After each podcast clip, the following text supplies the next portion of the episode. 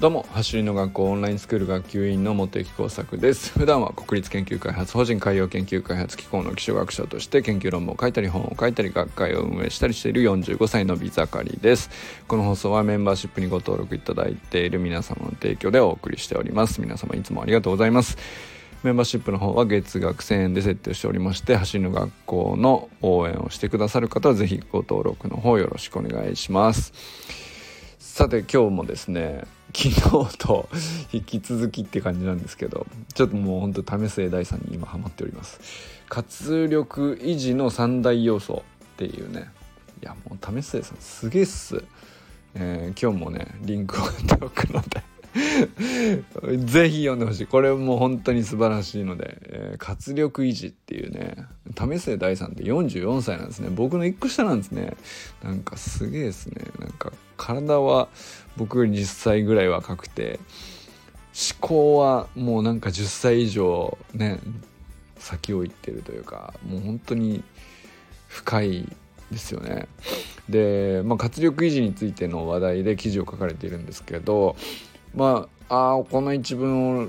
だなっていうところをちょっと一文だけあの引用しておくのでそこからいきましょうか。私は今44歳ですが死ぬ間際まで社会に貢献して楽しく生きていくためにはやればやるほど活力が増していくような状況を戦略的に作り続ける必要があると考えています。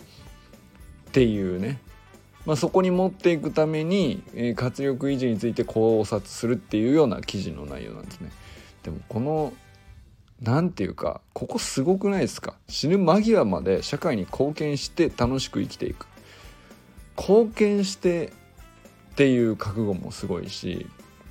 死ぬ間際までですよ。でそこでなおかつ貢献しながら楽しく生きていくっていうのもこれ両立とかうんぬんじゃなくてそれはその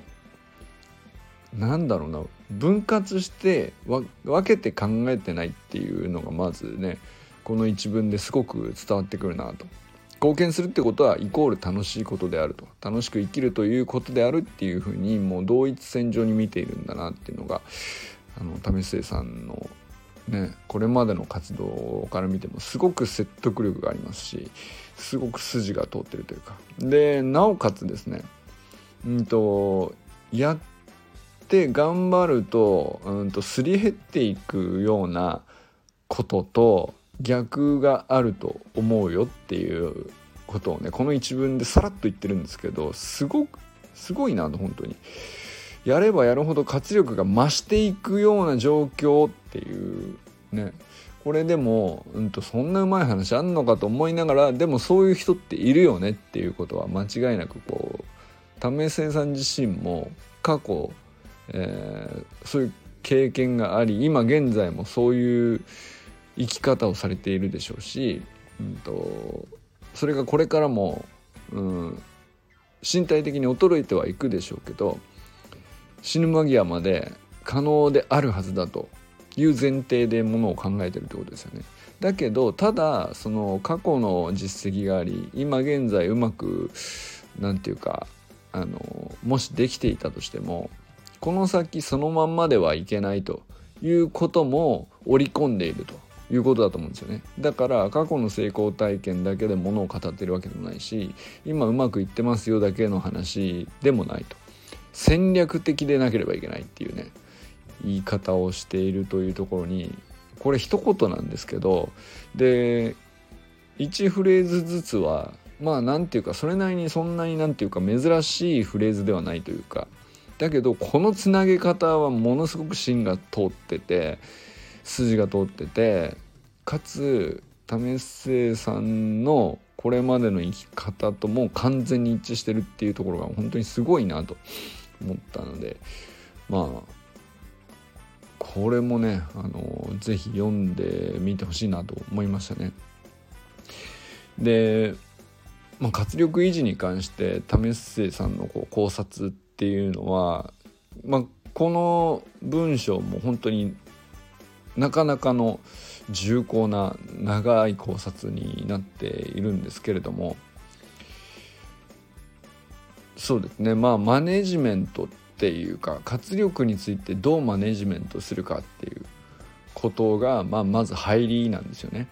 で例えばなんですけどこれねもう僕のことを言われてる ような気がしてすごい痛かったんですけど30代で老人のようになってしまうこともあると。これもう本当に30代の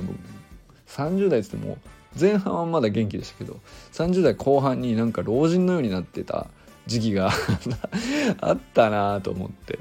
あの、まあ、それこそ40代の前半入りかけぐらいまでですかね30代後半からもう本当になんかあの今思い出しても活力がどんどん下がってたことを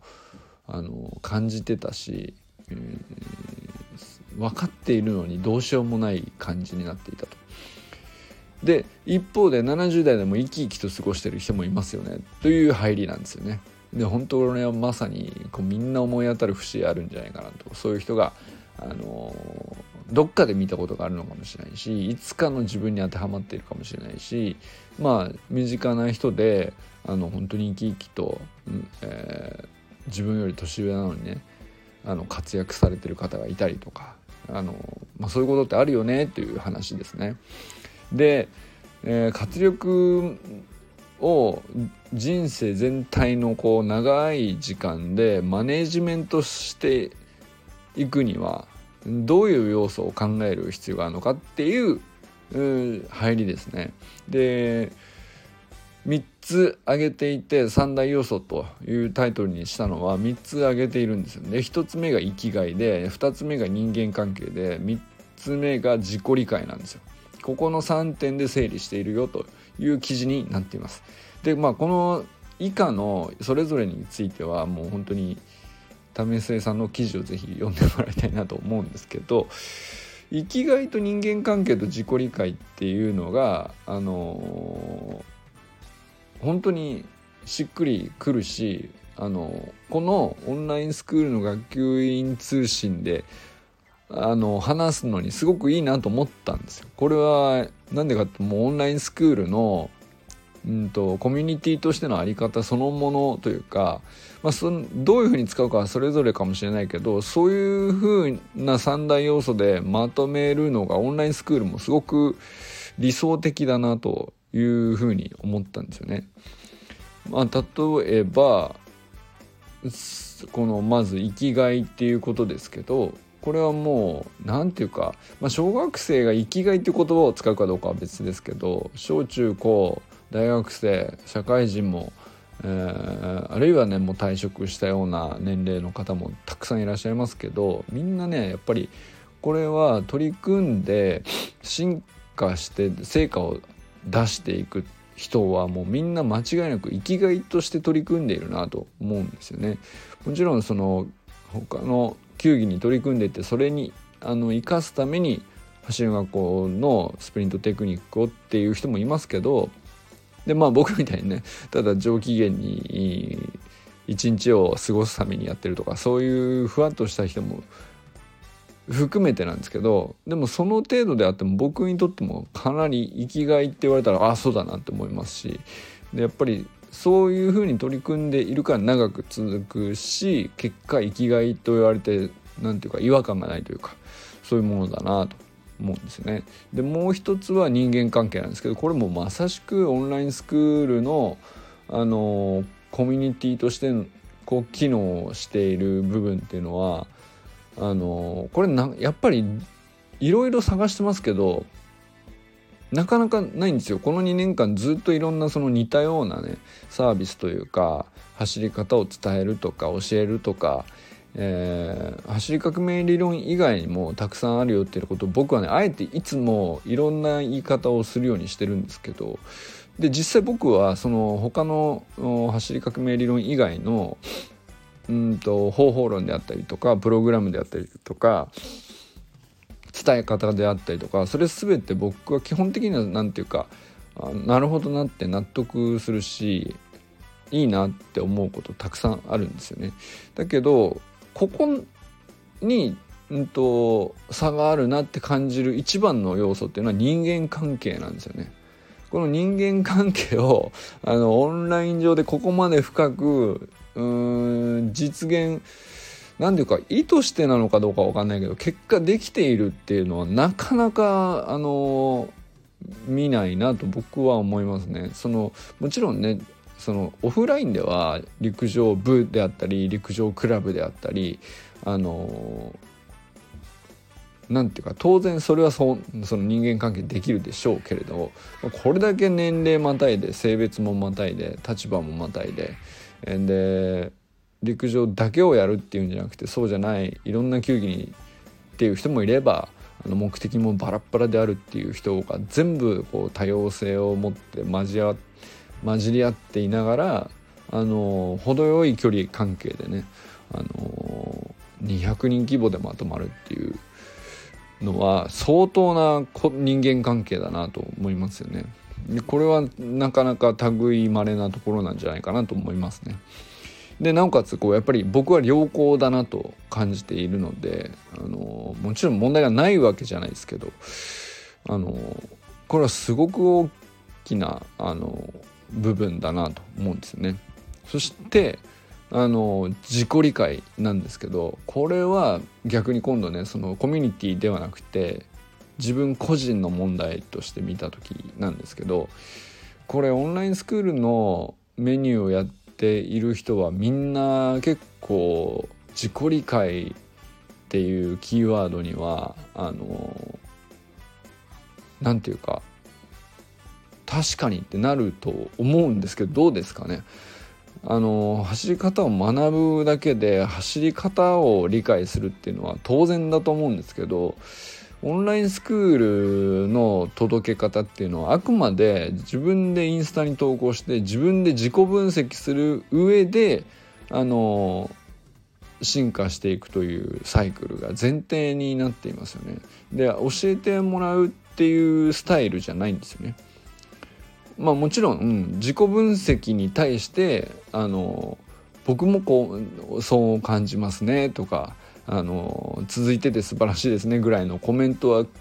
来る人はね来ると思うしそれはそれであの一つの要素だしそれに励まされるっていうことは人間関係に関わっているかもしれないですけど自己理解っていうのはやっぱ教えられるって深まるものじゃないんですよねやっぱりあくまで自分で取り組んだことに対して自分で客観的に見るっていう時間が少しでもなかったらなかなかあの得られないものだと思うんですよね。まあ、めあの別な言い方ではメタ認知とかって言ったりしますけどこれを深めるって本当に何て言うかサービスとしてえー、成立させているものは本当に少ないなと思いますね。どうしても、うんと、やっぱりなんだろうな。ある種こうなんていうか教えた方が楽なんですよね。こうですよと。こうやるべきですよとか。ここが違うのでこうしましょうとか。言った方が圧倒的に楽なんですよね。でそれの方が有料サービスとしての体をうん保ちやすいというか教えた気になっている方がこうお金を受け取る側も多分楽なんだと思うんですよ逆にね。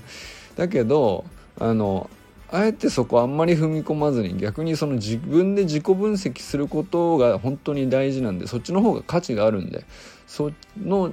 チャンスを奪わないようにすることの方がね本当は大事なんですよね。でここが本当にオンラインスクールの要素としては一番僕は魅力だと思っていてそうですね。なんかこう教えてもらうために投稿するんじゃなくて自己自分で自分を理解するためにこそ公の場に発信すると。いう前提の方が結果的に進化も早いしうんと結果的に良い助言が来る可能性が高まるし、まあそれが結局活力というものにもね関わ深く深く関わっているんじゃないかなと思ったりしたということでね。まあこれはあのこの辺の話っていうのはオンラインスクールにこう為末さんの記事をこう寄せるとここがあの沿ってるよねっていう話でね今日は話したつもりなんですけど、まあ、活力維持の三大要素ということであのオンラインスクールのメニューもすごくこの記事の趣旨とあのあここ本当に何て言うか整合的に見えるなっていう部分がねあると思うので是非この記事自体もね もっと深いんであの一つ一つ全てすごく掘り下げられているので是非読んでみたいな読んでみてほしいなと思ったりします。ということで今日はね活力維持の三大要素として生きがい人間関係自己理解ということについてあのオンラインスクールのメニューはどういう部分がそこにあの当てはまっているのかということについて喋ってみました。ということでこれからも最高のスプリントライフを楽しんでいきましょう。 Vamos。